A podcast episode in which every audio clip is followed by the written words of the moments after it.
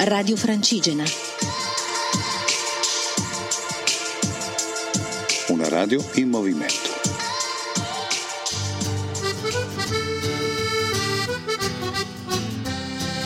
Cammina Foreste Lombardia 2017 in collaborazione con ERSAF, ente regionale per i servizi all'agricoltura e alle foreste.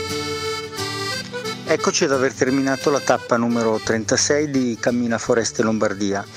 Partiti questa mattina da Cavarnia, 13 persone, siamo arrivati a San Mamete di Valsolda.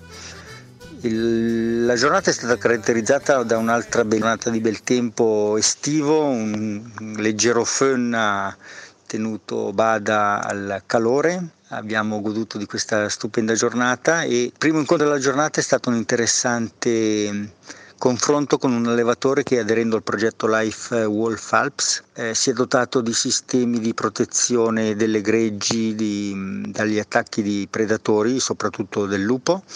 Ed è stato interessante notare che questo giovane appassionato allevatore crede in questi progetti, li porta avanti con passione e mh, si può davvero capire che se c'è interazione fra l'allevatore e fra l'amministrazione si possono ottenere davvero dei buoni risultati e perlomeno cominciare a capire quali sono le possibili strade per, per ottenere questi risultati. Il gruppo si è poi allontanato dalla Val Cavarnia, abbiamo attraversato la Val Rezzo nella parte mediana di questa vallata e siamo poi entrati definitivamente in Valsolda per concludere la, l'itinerario.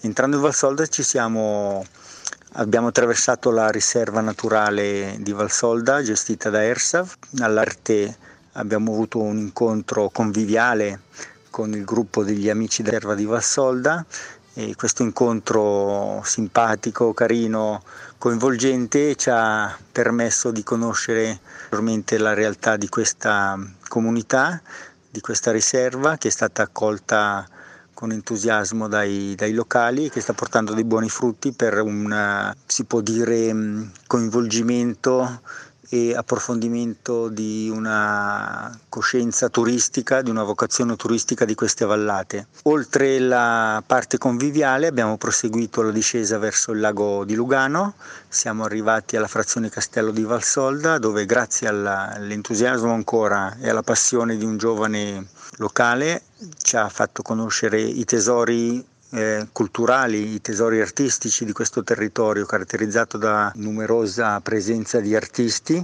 e soprattutto abbiamo avuto modo di apprezzare le opere presenti nella chiesa di San Martino d'opera di Pagani, Paolo Pagani, un artista locale che ha fatto fortuna in tutta Europa qualche secolo fa. Siamo finalmente arrivati appunto sul lago di Lugano e con questa mia Ultimo report, saluto tutti, sono Mario Calzoni, ho accompagnato il gruppo di Cammina Foreste da Menaggio al, dal lago di Como, quindi al lago di Lugano, in tre fantastici giorni, un'esperienza entusiasmante e anche formativa ed anche preziosa per uno sviluppo futuro della mia attività di accompagnatore di media montagna. Grazie a tutti.